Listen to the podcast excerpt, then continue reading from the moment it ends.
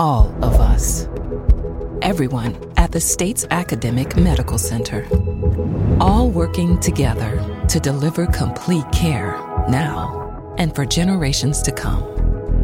All over the state, including hospital and clinic locations from the Delta to the Gulf Coast. All for one reason you. The University of Mississippi Medical Center. All for your health.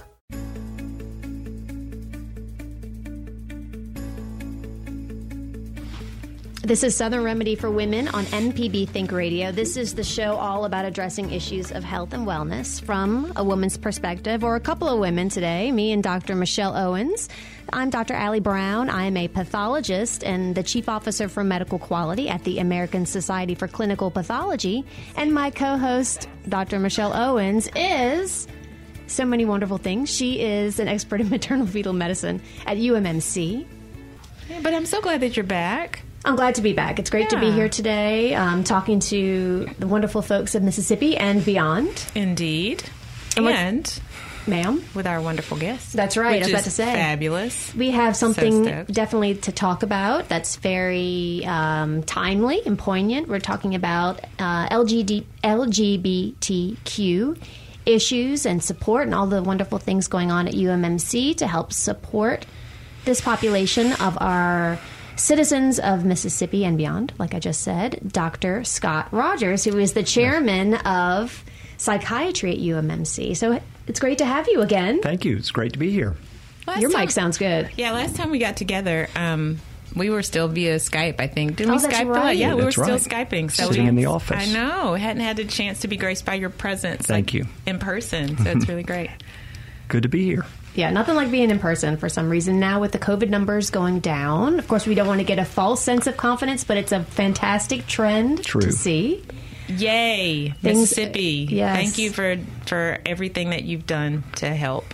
Because it's taken it has taken a concerted effort on behalf of all of us for for us to finally start to see these numbers where they are. Yes, let's get Yes. back to whatever normal life is, whatever it looks like now. But I think it looks great. The new normal. All right. Well, let's start talking about LGBTQ issues. There have been lots of things in the media and, and things like that, but it's always good to know that there are uh, resources here for our folks in the state of Mississippi. Um, I'm so proud to be a faculty member at UMMC to be able to say that there is such a program at UMMC. Um, it is can be somewhat controversial, and there are a lot of things that I think a lot of folks maybe don't understand. Um, and I think, like with everything else, information and compassion go a long way, really, toward being inclusive and just understanding of people that might not necessarily be like you or like something that maybe you grew up uh, hearing about or knowing. And I think that getting the word out there and the message out there is really the first step, right? In acceptance and just loving one another. Well, Owens? yeah, I, I totally agree. I think like the the most important thing is you know we're all if, if we're all individuals and and unique and uniquely made, you know we're like as as independent and as unique as our fingerprints. Um, then you realize that you know each one of us has something about us that's different from someone else. And it's just been my experience as I've continued to acquire um, years in my 25 years of living on this earth that. Um, that, that seriously though it's the things that there are more things that we have in common um, than the things that separate or divide us and I, I love what you said about um, just the concept of of information. Um, I am a little disturbed about the this trend um, because there seems to be a school of thought that for those things that we don't understand, or for those things that may be different, or what we may view as unusual based on our lived experience, that somehow not talking like silence is better than conversation and sharing of in- information. And I would just su- submit to you that um, if somebody ever try in, in any instance, I'll use myself, any instance where I've, I've been introduced to something new and it was something that I didn't understand, it never became more clear to me by remaining silent and not asking questions. it was never more clear. So um, I think that, you know, if we take and just those very simple things that we know, like how do we respond to things in our workplace or in schools and education and those kinds of things, when you don't know, you ask. Um, even if you're talking about, you know, even for those people who are religious folks, they talk about this concept of, of you know, seeking and you shall find or what have you. Like the concept of, um, us being inquisitive human beings. And if there's something that is presented to us that we don't recognize or understand, that we probably will learn more and understand more by encouraging dialogue than we ever do by limiting discussions, by limiting um, the ability to learn more um, I think with more information, people become more comfortable. I think that we've seen that in COVID, right? Think about where we were two years ago um, when things first got started and how little we knew and people continued asking questions. We kept talking about it, um, and and as we learned more information, we figured out how to deal with it. We figured out how to live with it. We figured out how to overcome. And I just think that, you know, we're seeing that played out time and time again in our lives, and we have to just kind of take a moment to really focus on that and apply that in other areas and aspects of our lives. I think that kind of is how we get to the best of us. Well, Dr. Rogers, thank you for helping yes. us do that um, and for bringing those programs uh, to our medical center and to our citizens. Mm-hmm. Tell us Thank about you. you. so I'm I'm uh, my name's Scott Rogers, and I'm the chair of psychiatry, the Department of Psychiatry and Human Behavior at UMMC. I've been here almost seven and a half years. I'm originally from um, Atlanta, Georgia. Uh, but I'm happy to be living in Mississippi now. And yes, uh, so you know, uh, I, I do a lot of things at the university, but but something that, that I'm really passionate about and is is this topic of LGBTQ health. And a few years ago, we, if, if you'd like, would you like for me to tell you a little of the story? Absolutely, love to hear it. Would yes. like to have it, yeah. So a few years ago. Um, we we were we were getting some patients in our general clinics in psychiatry that identified as LGBTQ, and we did our best to provide them care. But we quickly realized that we didn't have a comprehensive care plan that was available for them that included not just people on the mental health side, but also in medicine and um, family medicine and OBGYN and you know every every one of the disciplines um, and across the different health professions. We just didn't have a comprehensive uh, group of people and an approach, uh, and we felt that that was needed. So I was aware. Um, a few years ago that, that this was needed and something that we could probably achieve. So we began meeting on a regular basis for a period of probably two years. Ultimately, we developed um, a, um, a center. It was called the Center of LGBTQ Health. It has since been renamed. We have aligned it with national naming standards, so now it is called the Center for Gender and Sexual Minority Health. And as part of that, in in in all of this work, um, we have we have brought in people from um, most of the health profession schools on campus. Many of the departments uh, from the School of Medicine participate, but we also have people from the School of Pharmacy, the School of Nursing is actively involved. We have people from um, uh, the social work world involved in helping us.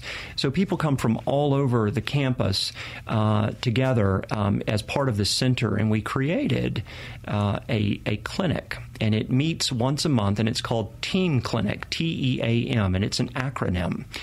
TEAM stands for Trustworthy, Evidence Based, Affirming, and Multidisciplinary.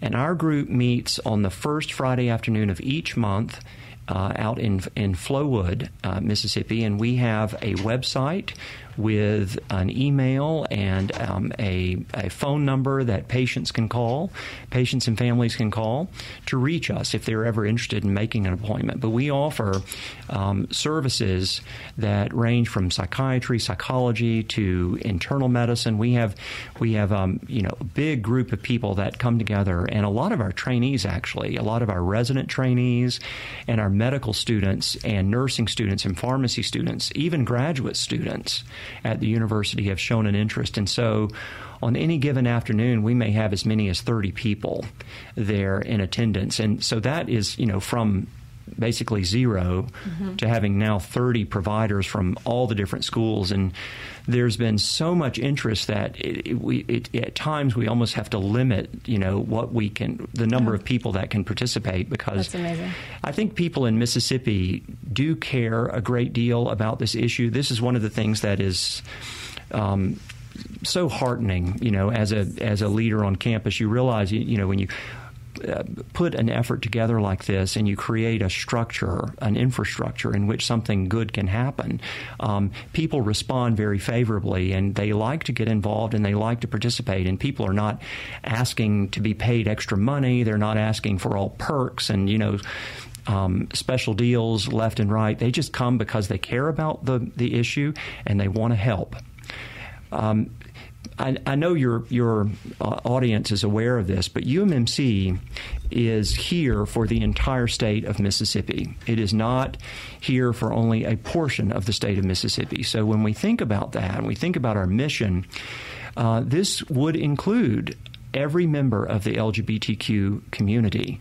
We want that community to feel welcome and, and a part of what we're doing as we advance healthcare in Mississippi and work um, to, to create a healthier Mississippi. And, and so, thank you for that. Something I've learned from you yes. the, over the times we've met is, you know, the thing about access. When you think about access to care, you think about physical barriers, people living in remote areas, or um, access around affordability of care, or insured. But you may have someone that lives right next to a clinic, has health insurance, but for them, access is limited because they don't feel like they're safe to be heard or to be seen. And that's a whole nother degree of, of access that is heartbreaking, really, if you think about it. So, thank you for all of the efforts um, that you put together to li- limit one of those barriers um, in, in, that capacity. Absolutely, that's a and that's a, an issue I think that is not just it's not just unique to one population. We see that time and time Absolutely. again um, in a variety of situations. And even when we talk about, you know, our maternal health crisis and some of those other mm-hmm. issues, this concept of, um, you know, access is not always proximity to. Um, people sometimes feel like, oh, it, it's got to be a financial thing. It's not even a financial thing. I mean, it doesn't make a difference if you if every door is open and yet if you can't get care in a place where you feel safe or you feel as though you would be respected or where you even feel like you can be honest about what your problems or issues are, um, then that's the biggest barrier to access that exists. And I think a lot of times we get um, taken off, like the focus is shifted because we believe well we can focus on these other things right? We'll we'll focus on the fact that there's a financial issue so we can work we can work on the money. We'll talk about access and we'll put more providers out or we'll put them out in the communities and those kinds of things and we still don't realize that that doesn't take care of the entire problem and that the concept of inclusion and this whole concept we hate to talk about medicine as a business but the the customer service piece is so important because it's really hard to care for people if you don't care about them. We know that the people who are cared about are cared for better. Um, and the other part is it's really difficult for you to give people the best care if you don't have some level of connection with them. And if they don't feel comfortable in the environment because the way I tell my residents, the patients are holding all the cards. It's up to you to get that to get that information from them. And in order to do that it's not just about asking the right questions. It's how you how you make them feel. It's about the connection much more than it is about the the question because the conversation is really predicated upon the connection much more so than anything. Well, this is a great conversation. I think it's time for our first break. That number is 1877 MPB ring, 1877 672 7464. Join us on this conversation if you have any comments or questions for Dr. Rogers. This is Southern Remedy for Women on MPB Think Radio.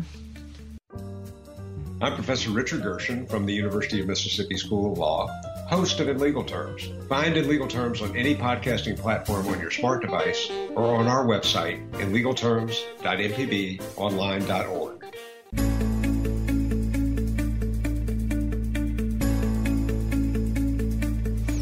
This is Southern Remedy for Women on MPB Think Radio. Welcome back. This is the show all about addressing issues of health and wellness from a woman's perspective.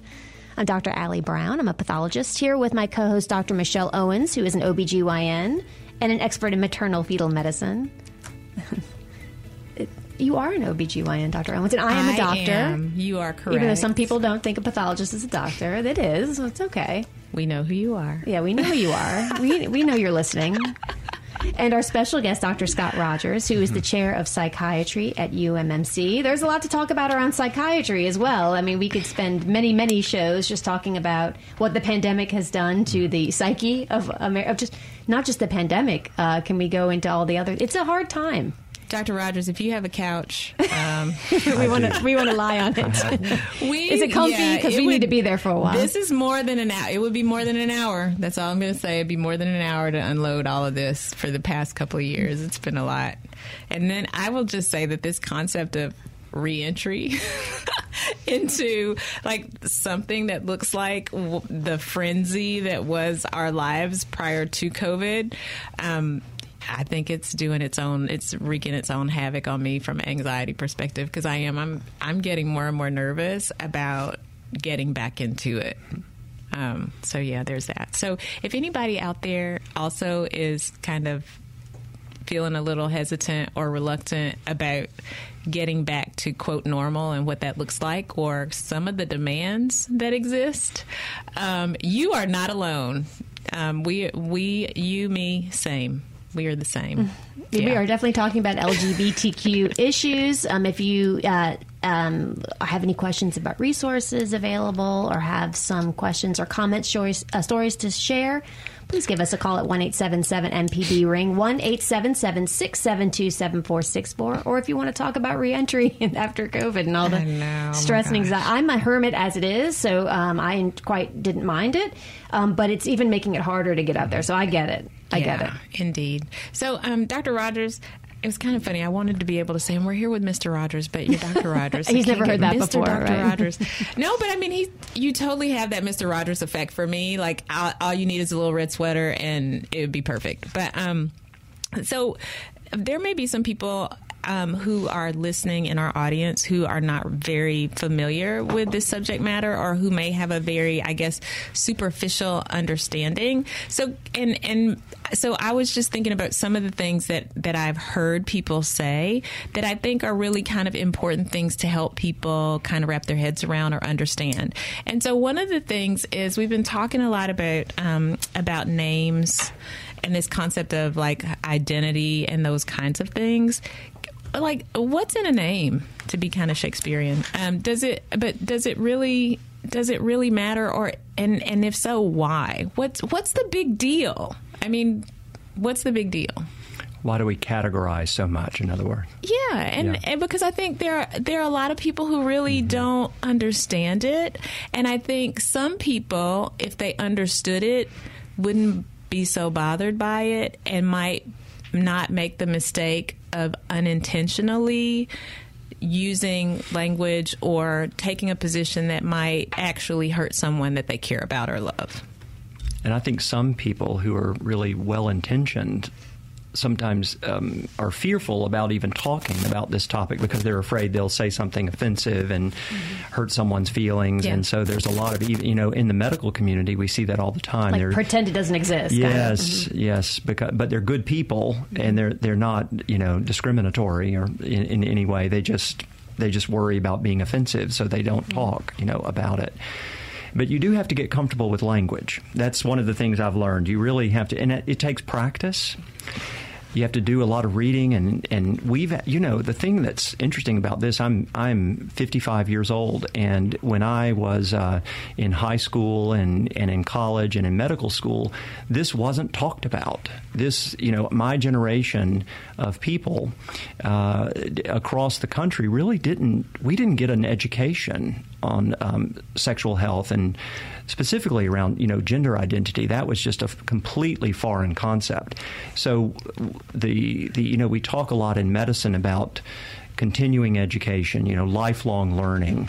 This is something that is very real for anyone who wants to participate in helping the LGBTQ community because we're learning so much about how to do it and and um, how to provide evidence based optimal care to this population, and it requires you know, adding to what you've your base of knowledge from your you know medical school training and residency training. You've got to learn now about all this work, how this works, and and that means just being open, open minded, learning as you go, understanding that you will make mistakes sometimes in the in the words that you choose, but that's okay as long as your heart is in the right place. I think patience will um, give you the benefit of the doubt and and understand that you have their best interest in in heart at heart. So. So, what are the, some of the ways we're introducing this into the medical school um, yeah. curriculum at UMC? Yeah. Well, so we've done a lot of, I mean, in addition to our clinic, um, we have a three part mission. We do research, clinical care, obviously, with Team Clinic, and then we do um, education.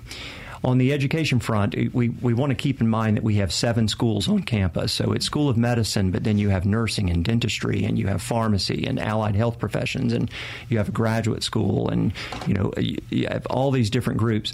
So we think about educating not only the students in each of these schools, but also all the resident trainees and the faculty. And then let's not forget the staff, because it's the staff who will be checking in the patients sometimes and calling them and interacting with them. So there's a huge educational component to, to this work. So we have developed uh, webinars, we, we do in person talks, we come to radio shows when we're invited, you know, and do whatever we can to get the word out and, and, and talk about this so people get comfortable with it. Um, so the School of Medicine has, um, I have been invited to give talks in the School of Medicine. Other members of our group have done the same. And they're actively engaged in trying to um, introduce this topic into the curriculum. Um, I think this is happening in some of the other schools as well. So it's not just the School of Medicine, but there, there are all sorts of um, uh, approaches that you can take um, on the preclinical and the clinical side of things with the School of Medicine. I would add something else though that I want I just want to talk about. We have 10,000 employees at UMC. We have 3,000 students. Um, we have thousands upon thousands of patients that come through our doors every year. So we had to look at not just the curriculum and not just having a clinic, but also all of the hospital's policies. And so things like like visitation rights for a same-sex couple we had to look at that. We had to change our policies. We had to look at um, um, uh, every aspect of human resources in terms of how we're hiring, adding non-discrimination language wherever it's needed. You know, so with the help of our diversity, equity, and inclusion group at UMMC, we have um, implemented wide-ranging changes, including um, allowing patients to give their preferred names and preferred pronouns on the electronic health record in Epic. So we this has been a massive effort in terms of education with with with policy changes with teaching staff, teaching faculty, students, residents, everybody throughout the entire organization. Um, and we have achieved a, um, a wonderful distinction, a wonderful honor, which is we're considered now a leader in healthcare by the Healthcare Equality Index, which is an outgrowth of the Human Rights Campaign. We were the first hospital in Mississippi and the only hospital for a period of time back in 2018 to be designated as an equality leader on LGBTQ health. The VA actually joined us after that, and now there's a small hospital in Bay St. Louis actually that has. They're the third hospital, but there's no one else with that designation. So we're very proud of that, and that's something that um, that is being talked about now. That you know, um, when patients come to see us, and they're in our hospital. There is this approach that is very, you know, we talk about inclusion. You can't mm-hmm. just talk the talk without walking the walk. That's right. Right. So we're doing it. I think that is great, and as I mean, for if we're all working at UMC, but um, I think that's awesome because you know we're an academic health center, and you know I think people expect us to to take the lead yeah. on on some of these things, and and the truth is that leading is not always easy, and you know it takes a lot of hard work. I think to to do the things sometimes that are are right and that should be done. But just because it's the right thing to do doesn't always mean that it's easy. And so, uh, congratulations on that effort, um, because I know that without your your leadership, um, we probably wouldn't be as far along down this road. And the, the the downstream effects of that are huge. Not just it's it's a badge of honor for the medical center, but such an impactful thing for for Mississippi, and and and for the people within Mississippi. Absolutely. And so for those patients, well, first of all, let's give out the number 1 MPB ring. That's 1 672 7464. You don't have to give your name or your location or anything like that. We often ask for that. But as for any show we have, if it's a sensitive topic or if you just have something to discuss, it's not necessary. We'd love to hear from you and be able to address any sort of questions and comments you might have. As Dr. Rogers said, this is a good way to get the word out and to talk about all the wonderful things happening at UMMC, but we know that in this world, in the real world, there is still a lot of um, resources and just issues that are lacking for patients in certain marginalized communities, or people, not even patients, I suppose. So we definitely want to talk about things and decrease stigma about certain things and let the listening audience know that there is a safe place um, and there is guidance available for those dealing with this, you know, whether it's happening to you or to a loved one. Um, that there are issues that are making someone feel marginalized or unsupported. You know, we want to spread love and care for all because that is, as physicians, you know, speaking for us, that's one of the thing reasons we became physicians. Not because, as Dr. Owen said, we want to care for some people, but we really want to care for all people. Absolutely, I think um, you know I I did a. a informative, like a awareness uh, talk last night because yesterday was the National Day for um, HIV awareness for women and girls, and I got asked to.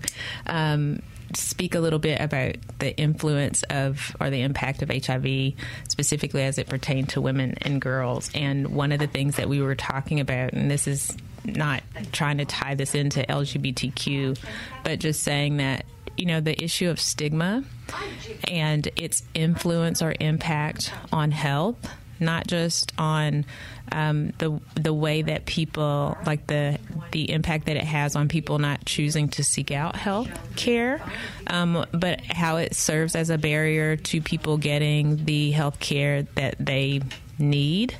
Um, that was one of the big topics of conversation in last night's dialogue, um, and and you know, I hear this over and over and over again, uh, and and even in in my world, in the OBGYN world. I deal with this a lot in patients who have certain diagnoses. And, you know, this issue of, well, even if I'm at risk, I, I don't want to know because then I have to deal with what everybody else is going to think or what have you. And, um, and how that keeps people from seeking out the thing that's really truthfully in their best interest. Um, and, you know, we were talking about this concept of like that, that is like the greatest self love is when you love yourself enough to find out whatever it is and then to address it but I also recognize that that takes a lot of courage and a lot of bravery. And so, um, Dr. Rogers, if you could just talk a little bit about some of the mental health challenges. Oh, we have a caller on the line, but um, so we'll go ahead and go to the call. And then after that, talk a little bit about um, reducing stigma and also um, some of the mental health issues and challenges that might come about as a result of um, folks being, you know, in this situation and not really feeling like they're in a supportive environment. All right, Gerald is calling us from Diamond Head. Hey, Gerald. Hello. From the coast. What's going on? Well, I just want to call and say thank you for the subject matter you are dealing with today. uh, I moved here about a year ago. My wife and I did. We're retired, and we have a son that lives nearby, and so we we moved here with to see our grandkids and all. But uh, we moved here from Tennessee, and uh, we we really um, were in a fairly progressive community, and and uh, we in the church I was part of, we went through the whole process of dealing with this very issue. We had experts come in, and and it lasted about eight weeks, and we did a number of really neat things. And by the time we got through, our whole congregation was on board. We were ready to, you know, we want to we want to be um, interested in helping and serving this population. And so I I really appreciate the fact that you're doing this today. This is the first thing that I've heard of any kind of reasoned thinking and discussion about the subject since I've been in Mississippi. So thank you. Oh, G- thank you so much, Gerald. That makes us feel really good. Well, uh, I have a son who's gay, and he is an Episcopal priest in New Jersey. And uh, we've been we've tried to be very supportive of him, and we have been. And and uh, uh, actually, my wife is visiting him even as we speak. She's up there now.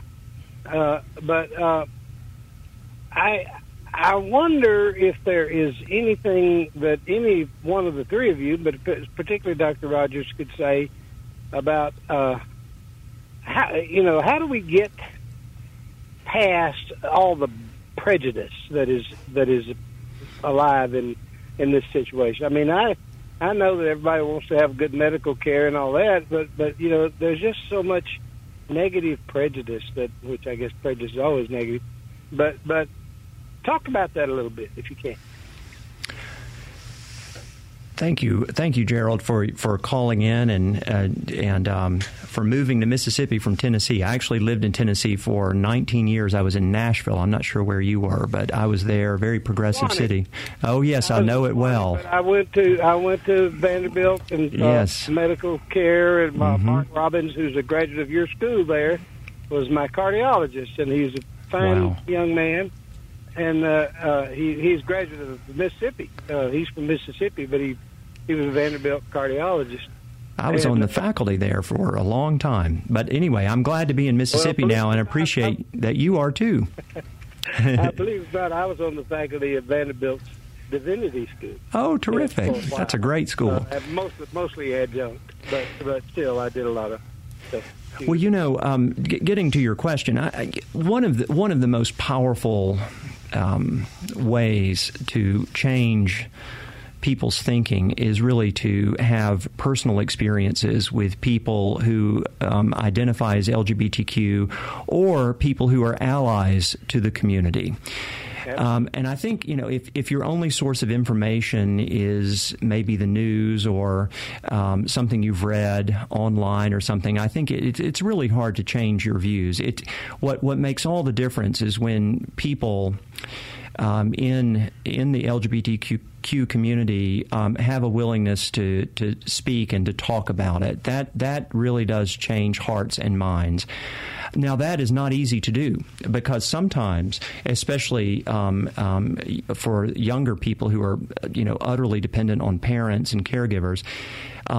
Coming out of the closet and speaking openly and being authentic about who you are is dangerous because you can, you know, be be um, cast out of the home.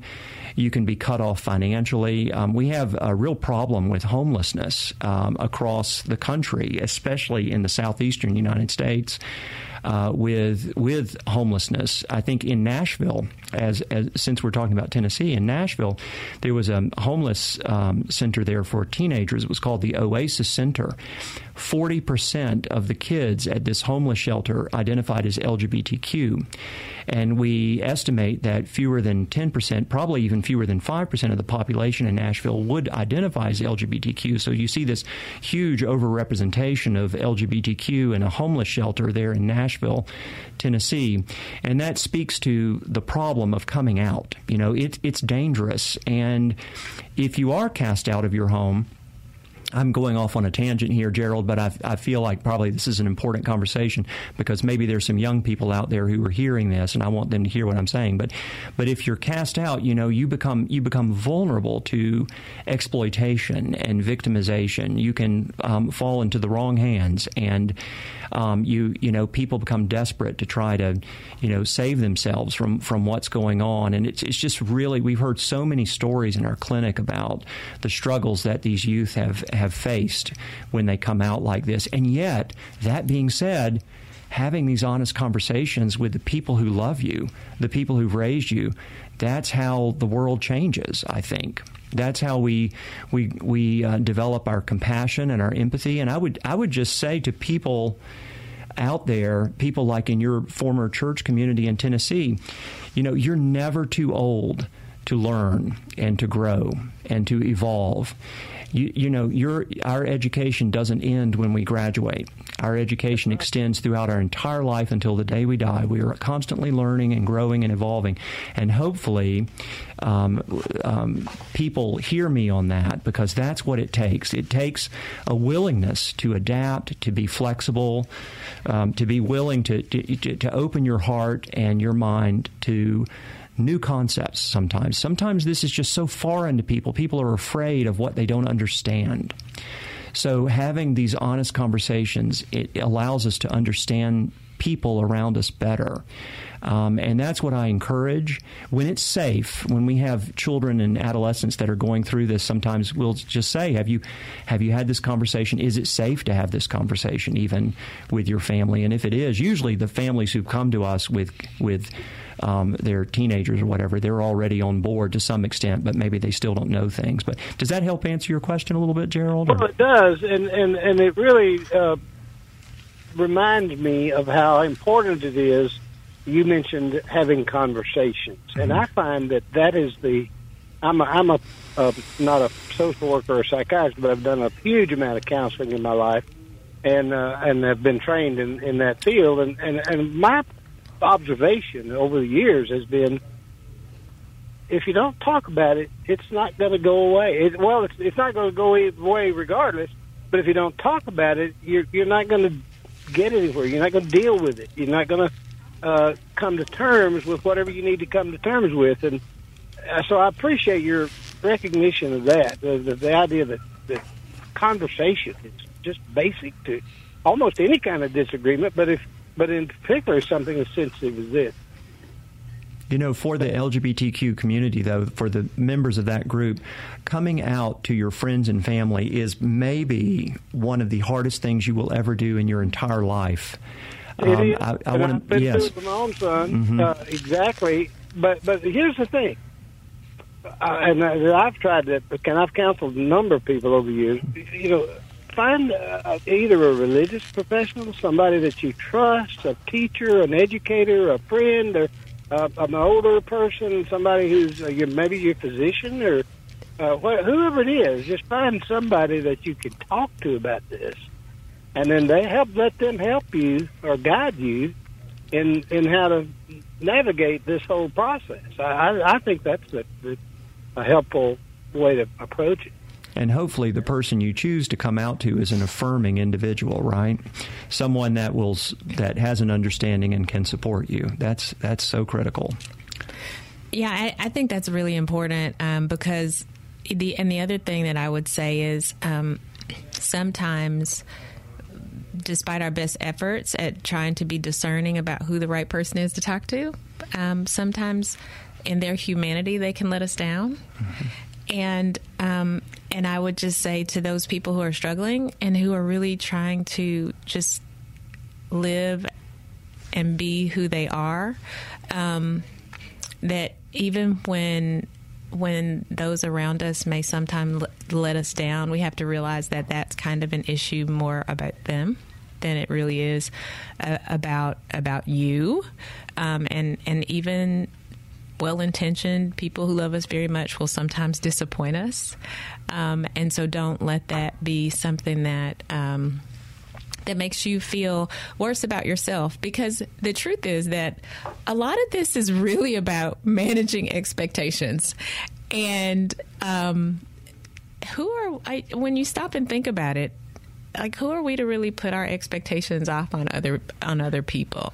Um, i don't i can't tell you dr rogers i can't tell you who you are. I can tell you who i a who i who i want you to be i can tell you who i think you should be i can tell you who i think you are i can tell you who I think I've created you to be, but I didn't create you. But I'm just saying, like, those are, and all of those are rooted in another person's expectations. And just because another person has expectations, it does not make that reality. And I feel like so many people struggle with trying to live up to or meet at other people's expectations. You are you are a psychiatrist. You probably know that a lot of mental energy is wasted or spent on this concept of trying to meet the expectations of others. And if we just take a moment and step back and think about, you know, is this really is this what we want for this person who we love and we care about? And you know, Gerald called early. We have I have a I have a friend who shared with me about their child coming out to them. And the person was clearly shaken. And I said, Well, you do realize that it's the same child, right? Like this is the same this is the same baby that was your baby yesterday when you didn't know this information and now is your baby today. And the only thing about your baby that has changed is that now you know this information. But the child is still the same. And and there was a moment of silence and clarity to which my friend said, "Yeah, you're right, but but I just had all these thoughts, all these ideas." I was like, "Exactly." Your expectations. But I hug my kids and I tell them regularly, you know, I have little bitty babies. There's nothing that you can do that would ever make me not love you. There's nothing you can do. You can do some stuff that'll make me pretty mad. And you will do some th- you could do some things that I might not necessarily be supportive of or I might not like those choices. Or I might not make that choice for you. But there's nothing that you could do that would ever make me not love you. And and I feel like that when you say that con- that word affirming, just to be affirming that because I want my littles to know that whatever it is that they're challenged with, like there's not going to be anything that's going to separate you from from the mama bear love.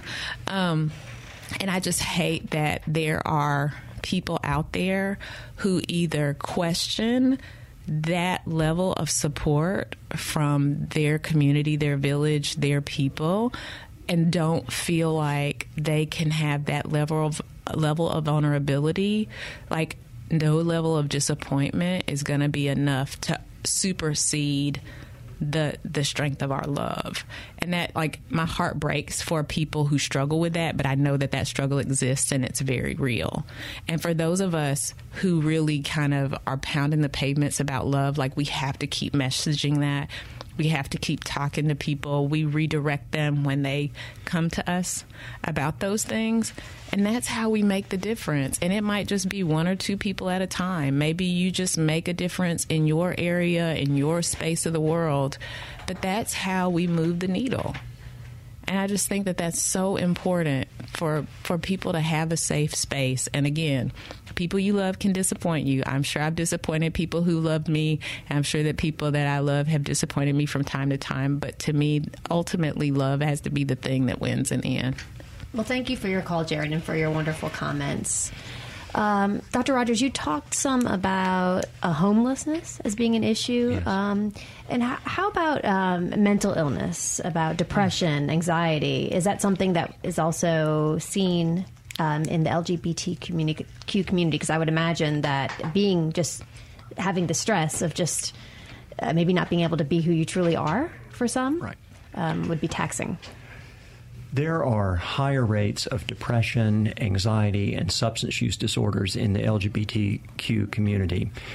Within that community, the group with the highest risk of, of, of psychiatric concerns is the transgender community. There is there they are I would say the most marginalized group of people from within the LGBTQ community. Um, things are beginning to change for lesbian, gay, bisexual people, although it's not where it needs to be. But I would say we still have a long way to go in terms of our compassion and understanding for the transgender community, and that, that is what needs to happen.